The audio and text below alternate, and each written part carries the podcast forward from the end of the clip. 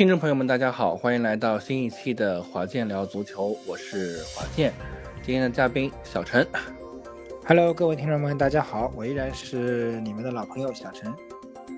那么小陈来了呢，今天就势必要跟大家聊聊一聊，呃，中国足球了。那么中国足球最近什么话题呢？那无非其实就是，呃，亚洲杯啊，二零二三亚洲杯正在如火如荼的呃进行着。那么截止到我们这个录制这一期呢，其实是已经打完了两轮的亚洲杯。那么中国的这一组对手分别是卡塔尔、塔吉克斯坦和。呃，黎巴嫩啊，那么就是国足呢，目前已经打完了，呃，和塔吉克斯坦以及黎巴嫩的比赛。那么这个比赛呢，最终是呃两平啊，那么比分呢也相对比较平淡啊，零比零啊，都是零比零。那其实呃这两场比赛呢，我跟小陈应该都有看了啊。那我不知道小陈看完这个比赛之后的第一感受是什么？我们今天还是从感受开始聊起吧。我们一会儿再聊聊聊战术。呃，总体的感觉就是风无力啊，确实两场的互交白卷啊，很明显的就凸显出我们目前整个国内足球的现状，就是我们的风无力。确实，我们呃在中场的组织、串联、创造机会的能力，以及前锋线把握机会的能力上，确实是和呃亚洲二流甚至三流的球队上，我觉得都有一定的差距啊。嗯我们一直讲亚洲一档的球队啊。我也看过很多啊媒体的报道，说目前归呃目前把它公认为亚洲一档的球队是日本、韩国和伊朗，啊，那么我们在面对这些亚洲二流、三流甚至四流队伍的时候，我们的创造力啊，我们的门前的这种把握性、门前的嗅觉啊，包括最后一传的这种能力啊，一锤定音的这种决定能力，我们确实是太弱，所以说导致了两场这种风无力的这种比赛的环境的这种表现的出现，所以说。呃，整个从我个人的这种感受来看啊，嗯、这个风无力的问题，目前来看，短时间内很难有解决。那么，呃，待会儿啊，呃，在分析具体战术的时候啊，呃，我可以提供给国足一条好的建议和思路，那么让国足去值得好好去思考一下，嗯、看看是不是将来怎么去解决这样的一个啊分无力的问题。嗯。呃，其实纵观两场比赛来讲啊，呃，两支队伍塔吉克斯坦和呃黎巴嫩分别排名是一百零六和一百零七，而我们国足呢其实是排名呃七十九，那其实相差了近三十名啊，但是这个三十名好像更看起来似乎更没差一样啊，呃，那个当然最主要的一个原因，刚刚小陈提到了，就是风无力啊，风无力是一个很大的一个问题。呃，那还有一个问题，其实我觉得小陈没提到啊，就是控制不了球，就是整个球队的整体的一个呃素养也好，或者说呃整个对于这种呃理解也好，我觉得好像已经脱节了。我不知道小陈同不同意啊？就是他已经脱节了。我们就不说一流了吧，我觉得可能跟二流都有差距，整个都有一点脱节了。对，那么这个问题主要就是显现在哪里？就是我们的中场的掌控力上，前面就是说我也讲到了，中场掌控力我们没有啊。我觉得这个不光是有有球迷我也听说了啊，包括有的人说无锡不是老队长无锡不在，我觉得这个和无锡在不在其实没有太大的这个关系啊，关联程度固然无锡有它很重要的这种作用，我们讲啊拿球也好，或者那一脚后插上也好，有它很重要的作用在，这个我们不不否认。啊，但是更具体的还是在于说，我们整个现在的整个中场球员，包括我们能拿球的队员，我现在看来只有韦世豪是敢于拿球去突破的，敢于把球是掌控在自己、嗯、自己脚底下的。那别我们别的球员一个突破能力没有，第二个看到球好像像这个球像烫脚了一样，都不敢去碰啊，不敢去拿，不敢传啊。我们一直讲的，呃，徐指导我们一直讲抢臂为接传转，我们。抢逼围，我看到了。打第二场比赛，我们打黎巴嫩，我们在做了抢逼围，我们确实很努力、很卖力，对吧？呃，甚至还有抢的被人踢到脸上的这事儿都有，对吧？我们很卖力，嗯嗯嗯、但是我们接传转呢，我们做不起来，我们都像烫脚的一样，谁都怕犯错，那谁都不敢去拿球，那怎么去组织进攻呢？嗯，是，那我们接下来我们来说点战术上的问题啊。呃，第一场呢，其实我们就不用说了，呃，控球率非常低啊，那连这个射门的，呃，这个射正数也好，或者说射门数也好，都是呃弱于这个塔吉克斯坦的。那么第一场比赛里面，我觉得唯一的一个亮点啊，就是或者说唯一一个争议性的判罚呢，就是差不多在第八十一分钟左右啊。呃，这个谢鹏飞开出的定位球，那么这个朱晨杰啊，就是狮子摆尾，这个球其实是顶进了这个对方的呃球门的，但是呢，就是这个球最终啊，在 VAR 审核之后呢，被呃取消了。那么其实我们不管是看当时的录像也好看当时的视频也好，我们都觉得其实这个球是没有任何问题的。呃，乃至我们赛后看了很多媒体的这个报道和一些采访，都认为这个进球是没有任何的问题的。但是，呃，当时的这个判罚啊，就是把这个球取消了。我不知道小陈看完当时那个球之后是什么样的一种，呃，就是心情，或者说你是怎么去认为这个球的是否有效呢？呃，第一场比赛其实就像前面华健所讲的，整个。我们的发挥其实，在场上应该说是没有任除了这个进球以外，没有任何亮点啊！除了这个被吹的进球以外，没有任何亮点，就像冬天冻僵了一样，我们就是不知道在干什么在场上。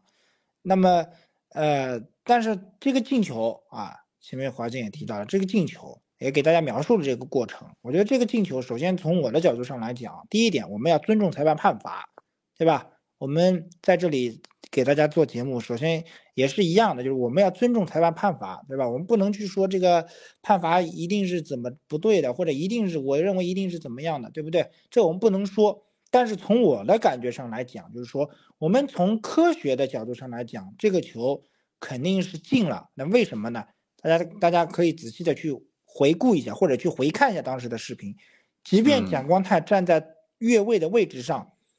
他在那儿干扰对方的这种判断，那么球朱晨杰顶的一施大力沉，第二点，这个对方的球员是在这么近距离且快速的球速的情况下呢，他哪怕就蒋光太有干扰，他也很难去对这个球形成他的干扰。那么这一点呢，裁判按照我们讲的规则去死抠细节，死抠规则，就是说。你就是蒋光太站在越位位置上，你去影响到了对方的这种跑动啊，哪怕球再远啊，只要有一丝一毫的希望都能勾得到的话，那我就算你这个蒋光太处于越位位置干扰对方球员判断，干干扰进球。那么其实从我们讲的科学意义角度上来讲，这个球，但凡任何人，哪怕是世界级球星，他也不一定够得到啊，球速太快，进球球力又速度又快。力量又足啊，然后这个距离又近，所以说我们只能讲，就是说，嗯，可能从抠细节、抠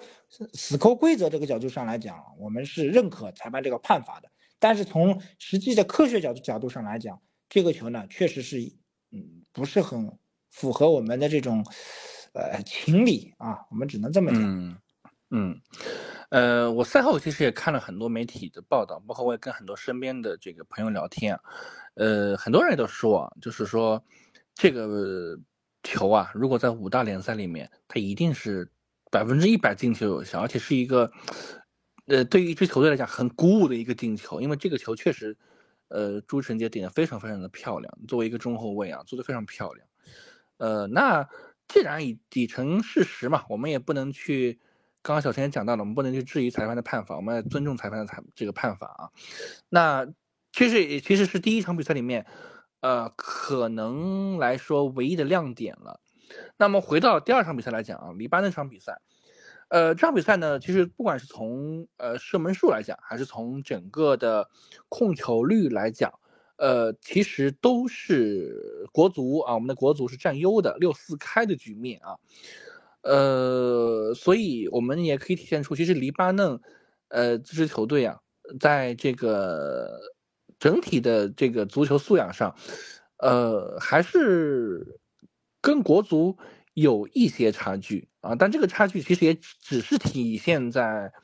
呃，控球率上，或者说是一些，呃射门的射正上啊，但其实他们也有呃非常非常好的这个机会的，有两个横梁让我印象特别深刻啊，就是就是真的是吓出了一身冷汗。那么我觉得这场比赛有两个点我们可以去聊。第一个点就是刚刚小陈提到了一句啊，就是说有球员呃这个拼命啊，就是不这个这个最后脸都挂彩了。那么事实上来讲，我看那个比赛，包括我自己赛后解读了下这个这个镜头啊，这个镜头呢大概就是戴伟俊啊，我们的这个新晋国脚戴伟俊啊，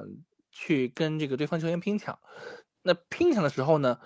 他其实有一点点有意为之的去蹭到了这个，呃，或者说我们网上他是有有有点就是往上撞的这个这个意思吧，就是我当时是这样的一个感受啊，可能想去骗取一张呃牌啊，那么但是其实最后这个韩国籍主裁判高亨进呃是没有出牌的，呃，所以我倒是认为。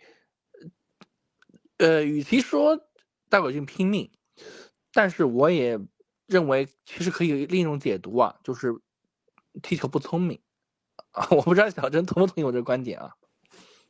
呃，确实就是怎么说呢？嗯，当时当时评论员包括我们季海前国脚季海也在评论里也说了，就是这个球从判罚上来说是不可能给罚的，对吧？因为确实这个球确实是小戴他是。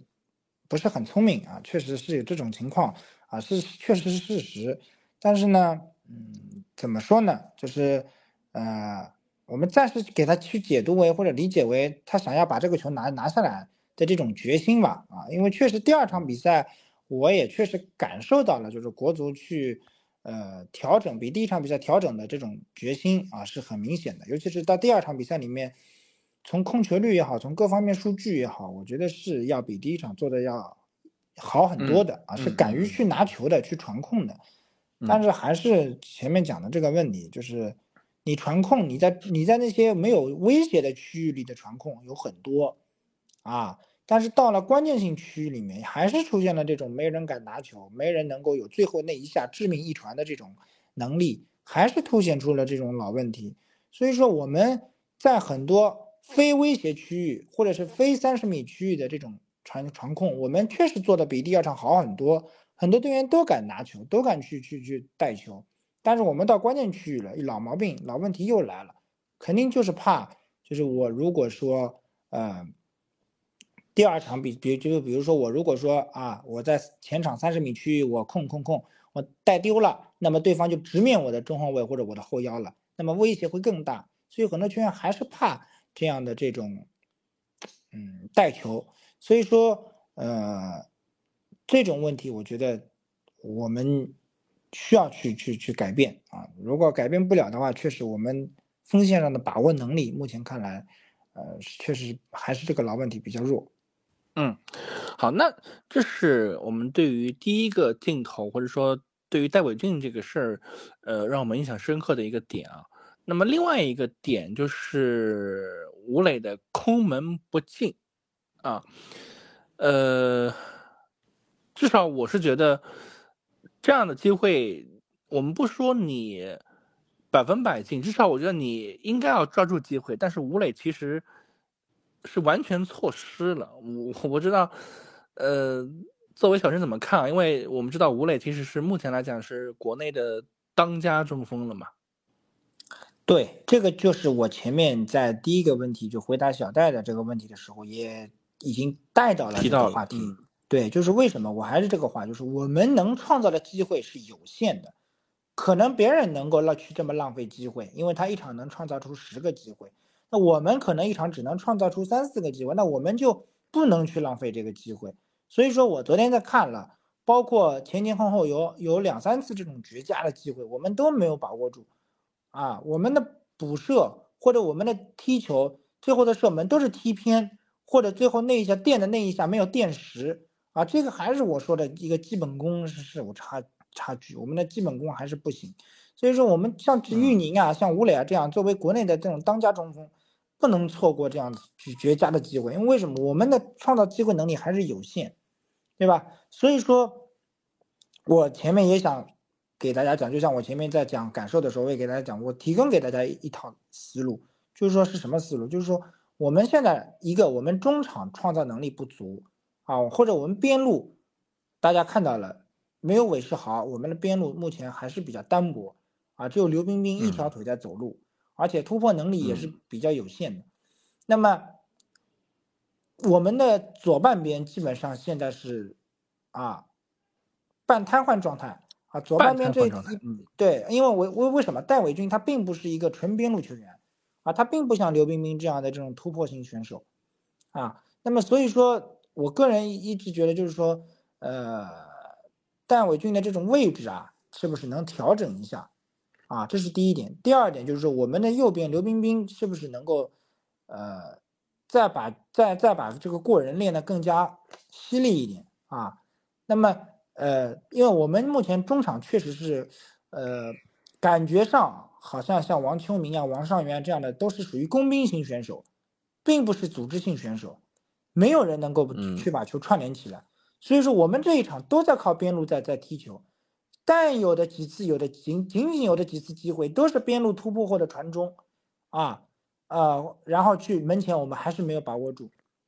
所以说，我觉得在现有情况下。我们中场组织性不好的情况下，一个我说了，把小戴的位置看看能不能适当调整一下，让他好好组织一下。那么第二个，等韦世豪回来以后，看看能不能形成和刘彬彬的这种两条边路的这种突破啊。那么这样我觉得可能会更好一些，加上无锡的这种后插上可能会好一些。第三点就是我在讲的，就是我们的定位球啊，我们的角球战术还要再练得更好一些，因为我们现在在亚洲的优势啊。可能仅存定位球和角球了，所以说我们这种这种配合套路一定要多啊，因为我们要靠一脚一脚的传递啊，去把球撕开对方的防线很难，我们只有靠个体能力去突破啊，或者是靠这种定位球和角球。那么我觉得这个我们要多练，一定要多练这种定位球和角球的套路啊，把我们的优势啊，仅有的优势给它保持住。那呃，接下来呢，我们。呃，其实来说一说，说一说就是杨科维奇的用人问题啊。呃，为什么说要说用人问题呢？我们知道，就是这两场比赛，吴磊刚刚一反复提到了，就是他其实一方面是空门不进，第二方面是我明显看得出他信心不足。那么，其实除了吴磊以外，我们有好的球员，或者说有比吴磊更能够去。创造机会的球员，比如说张玉宁，比如说林良铭，比如说谢鹏飞，但是呢，哎，杨科维奇很有意思啊，这几个球员呢，他都是作为后手去用。那其实我们知道，打黎巴嫩这场比赛，其实已经是一场关乎出现或者关乎命运的比赛了，但他还是那么保守。那么我我我知道这样的一种保守的态度。嗯，小陈怎么去解读？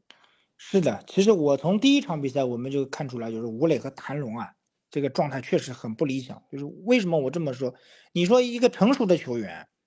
对吧？虽然说第一场比赛打塔吉克是大家是有压力，但是你像吴磊和谭龙这样的老老球员，不应该有这样的压力，应该带领这个团队去去把这个队伍带领好、发挥好。所以我第一场比赛踢完，我就觉得第二场比赛不应该上吴磊和谭龙。因为为什么？你后面换上来谢鹏飞、林良铭状态很好啊，包括玉宁啊，状态很好啊。所以说我当时第二场比赛，我想的首发就是中后两，我们的后防线不变，我没有异议。那么边路呢？我觉得就像我前面讲的，小戴换个位置，对不对？小戴去换到前面中中场去组织。那么十号位对，那么我让谢鹏飞和刘彬彬去当两个边路，对吧？我前面摆林良铭和玉宁。对不对？这样的话，我是不是可以去把我的这种，就像我前面给大家讲的，我们的角球战术，我们可以是不是可以发挥的更好，对吧？我们谢鹏飞和刘彬彬可以两两匹快马可以去跑，那么我们再加上我们前面林良铭和张玉宁两个都是支点型的选手，那是不是可以把我们的这种战术？而且大家明显可以看出，第二场比赛黎巴嫩他的整个整个防空啊，他比塔吉克有优势，对不对？嗯，他比塔吉克有优势。那么，如果我我们当然都是马后炮了。事实证明，塔吉克塔吉克他高空球更没有优势的情况下，我们是不是直接可以跑上来放上这个张玉宁跟跟林良铭呢？我们也不用吴磊呢，或者我用张玉宁跟谭龙呢，我索性就用我最擅长的高空打你呢，是不是？这个我，所以我还是这个话，就是我们第一个长传功夫要练好啊，当然长传有偶然性，拼下来是五五不开的球，对吧？那你必势必要有背身好的中锋，对吧？那现在谭龙岁数也上去了，是不是可以有辩证？第二个，第一场比赛我们在塔吉克身上，朱晨杰的头球虽然被判无效，但已经吃到甜头了，我们尝到甜头了。那么第二场比赛，黎巴嫩有三中卫，其中两名都很高，那我们是不是也可以用这样的战术，用两个高中锋去去去做这样的一种尝试呢？对吧？你看吴磊的小快灵。跟人家黎巴嫩的中锋一扛，身体优势不也没有吗？所以说我们确实还是要要要要有针对性，要打我们自己擅长的东西，不能去跟人家拼脚下技术啊，是吧？我我我我印让我印象比较深刻的是塔吉克和黎巴嫩有几个球员比我们要更自信，脚下技术比我们更嗯啊，我们都不如他们的脚下技术，我们自信程度都没有他们的。虽然说呢，你你像塔吉克第一第一场比赛是浪射。啊，这么多射门都无厘头的，但人家就是有自信去拿球，对不对？啊，这个我们球员为什么做不到呢？嗯，是。那么这样一来呢，中国国足呢，呃，积两分啊，两平且零比零。呃，那么赛后啊，这很多媒体人啊就开始给国足算分了，哎，能不能出线？啊，那么我们呢？这个综合一些媒体人的观点，我们总结了几种可能性，跟大家来分析分析啊。那分析完之后，我们在这个分析再来聊，或者说前瞻第三场比赛啊。那么，首先第一种可能啊，就是下一场是这个，呃，中国呢会对阵卡塔尔，那么黎巴嫩和塔吉克斯坦呢会直面交锋。如果咱们的国足取胜，那么则，呃。黎巴嫩和塔吉克斯坦的比赛结果无论如何，咱们的国足都是以第二名的这个身份出现。呃，第一种可能，小陈觉得概率性高吗？呃，按照以往我们对海湾球队的这个了解啊的认知啊，呃，海湾球队因为毕竟，嗯嗯，我们小组里就卡塔尔嘛，卡塔尔因为已经两连胜了啊。呃，分别是战胜了这个黎巴嫩和塔吉克。那么以往我们以以往对海湾球队的这个认知来看呢，第三场比赛一定会做适当保留，啊，一定会是做适当保留的。那么，但是不管这种保留也好，还是什么也好，呃，如果我们国足还是展现出这种风无力的疲态的话，呃，要战胜保留已经保留了的这个。卡塔尔难度还是有啊，难度还是有的。嗯嗯，好，那么这是第一种可能啊。第二种可能是卡塔尔和咱们国足战平，且黎巴嫩和塔吉克分出胜负。那么这种情况下，国足占三分，塔吉克和黎巴嫩某一支队是拿四分。那么卡塔尔不用去算，因为他就是第一了。那么这样的话，咱们的国足会排名第三，而塔吉克和黎巴嫩的胜者会排在第二。呃，小陈觉得塔吉克跟黎巴嫩会是一个怎么样的结果？如果让你来预测的话，通过塔吉克和黎巴嫩，以我看了他们的两场比赛来看，这是一场乱战。啊，用我的我的话来形容，就是一场乱战，门前都是基本上都是没有谱的啊。但是他们呢，呃，很自信，很敢于拿球，这一点我是比我觉得我是充分认可他们的啊。我觉得比我们我前面讲的比我们的球员还要敢于拿球，这点我是非常欣赏的。但是门前的乱战，我觉得关键还是看谁的把握机会能力更出色一点。那么从我的判断来看。呃，黎巴嫩可能赢的概率更大一点，因为这个重目标，因为两次衡量确实让我印象比较深刻。而塔吉克第一场打国足，不是说没有机会，而是塔吉克的射门数很多，但是真正中目标的数也不是很多。嗯，好，那这是第二种可能啊，刚刚小陈给我们分析了。第三种可能就很刺激了，呃，中国和卡塔尔的比赛，卡塔尔赢，但是呢，呃，塔吉克跟黎巴嫩打平的情况下，就会导致除卡塔尔以外的三支队伍都会积两分。那么在这种情况下，国足兴许也能出现，而且概率不小。原因是在于上一场的比赛当中啊，就是呃卡塔尔跟这个塔吉克的比赛当中，塔吉克有人吃了红牌，那么其实会从红黄牌比较、公平竞赛来比较，那么咱们的国足是占优的。也就是说，换句话说，可能更多的是要看黎巴嫩和。国足去比较谁排名第二？那其实我们目前算下来啊，国足占优。呃，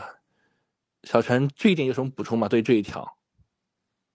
呃，这一条我倒觉得塔吉克和黎巴嫩打成一场平局也是有可能，因为我前面讲的，他们俩就是一场乱战，乱军里面看谁这个门前把握性怎么样。如果大家还是乱踢，门前还是乱踢，一脚都没有进的，那没有没没有踢进去的，那么我觉得。打成一场平局，啊，不管零比零也好，一比一也好，可能性都是存在的，都是成立的。所以说，呃，但是这一点我倒是有点想说的，就中国踢卡塔尔啊，我倒觉得以中国展现出的防守能力来看，防守姿态来看，只要自己防守不乱，啊，只要林鹏啊，就我们季海所谓的林鹏上抢不太凶，啊，扎扎实实的防，我觉得我们防卡塔尔防防成一个平局。我们为什么？我一直讲，中国在防守线上确实练出心得来啊！不管是在联赛里防我们的超级外援也好，还是我们在呃世预赛，还包括亚洲区的预选赛，包括我们的亚洲杯防这些啊，包括什么以前的这个伊朗球员也好，包括卡塔尔阵中的海湾梅西也好啊，这个我觉得我们在防守上，我也赞同很多媒体人的这个这个这个呃观点，就我们防守是有进步的。对吧？我们防守线上确实有进步的，嗯啊，那么还是这个话，只要林鹏上抢不过胸，啊，不要被上抢了，然后到时候直接回也回不来，被人家直接过掉，那我觉得我们后防线三中卫这个体系还是可以的，嗯，包括两个边翼位还是不错的。那么，呃，我觉得就是说，我们打卡塔尔拿一分的概率，扎扎实实的防守好，拿一分概率还是有。而且我前面提到的，以我们日常。几届亚洲杯的情况来分析，对海湾球队的这个认知来看，像海外梅西、像阿菲夫这样的球员啊，尤其是这种主力球员啊，应该来说在已经在小组两轮后拿满六分，铁定锁定小组第一的情况下，不会去尽全力去跟国足硬磕。嗯，所以说这个对国足无形中是一个好消息啊，甚至阿菲夫不上都有可能啊。所以说 我觉得这个情况来看。啊，国足拿一分的可能性是确实是成立的，而且，呃，国足现在目前看来也最擅长拿一分啊，呃，也是他们最喜欢的一分啊，三分我们确实没有这个能力去破门。嗯，当然也有第四种可能性啊，第四种可能性就是国足赢或者输卡塔尔，呃，我们不用管那个这另外一场比赛。就是赢或者输卡塔尔，输呢就是不要说太难看，要有进球；那赢呢就不不提了嘛，对吧？那输不要说太难看的情况下，只要有进球的情况下，他可以去跟另外几个组的第三名去比肩。那最好的四个第三名的这个成绩的这个队伍也能进到下一个淘汰赛当中。呃，但是。这个呢，就其实命运不是在自己手中了，且在淘汰赛当中呢，他会碰到一些很强的球队，你比如日韩，比如澳大利亚，比如伊朗，对吧？那其实对于国足来讲，其实也很灾难啊。但是而且确实就是刚刚反复提到的这句话，就是呃，命运不在自己手中，所以命运要把握在手中，其实就是看前三种可能性。所以。这一条就是我们将前面讲第四条，我其实还有一点想要给大家讲，就是说，嗯，我们就是说第四条就是说前面也讲了，我们一旦输啊，那命运不一定掌握在我们自己手中。那我，呃，我我想给大家讲的就是说，呃，拿一分我们也并不是说不能接受，但我们绝对是不能输啊，因为为什么？今年我们制定的目标。包括前面我们也在提此前的节目中给大家讲，我们今年制定的目标是亚洲杯八强，也就是小组赛出来以后，我们还要过一轮的 啊。所以说，先不管能不能进八强，那我们如果说我们十六强里就碰到日韩这种队，那我们肯定是没有戏的，对不对？所以说，我们今年，我我还是这个话，我们宁可就是我们宁可打拿一分，我们也不能一分都拿不到。嗯，是我们期待吧，我们期待这个我们的。国足在亚洲杯上啊最后一场比赛当中，能够有一出乎我们意料的好的表现吧？啊，我们今天是一期快评啊，所以我们节目差不多就到这儿，呃，结束了。下周或者以后还有时间，跟大家再聊一聊这个整体的一个总结的，如果有时间的话。对，那么最后可能啊，有一些球迷啊。呃，也会问到我们说，你们对于打卡塔尔这一场的人员使用变化有什么影想法啊？我在这里也可以借用最后一点时间给大家讲一讲我的想法，就是说，呃，前面也给大家讲了啊，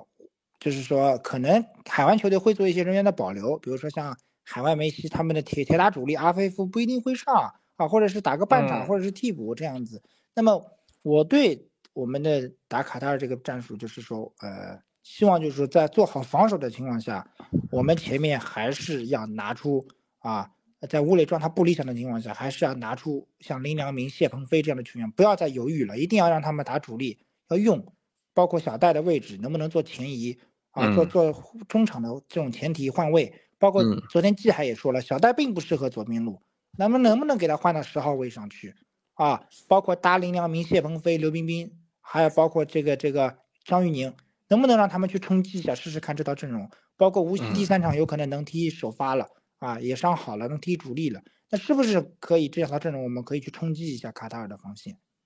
嗯，好，我们期待吧。我们期待杨科维奇的，嗯，下一场这个用人思路吧，对吧？我们也期待 他能够听到我们这个的。给他的这个支招啊，其实这个支招也不是我们在支，其实很多的媒体人，包括很多的聊球的一些节目都在说啊，我们就是其实是一个重复，然后也是一个自己的思考，所以我们希望希望杨科维奇能够有一些突破性的改变吧，不要再固执了。那以上就是我们这一期华健聊足球的快评部分，呃，感谢各位的收听，我们下一周，拜拜。拜拜。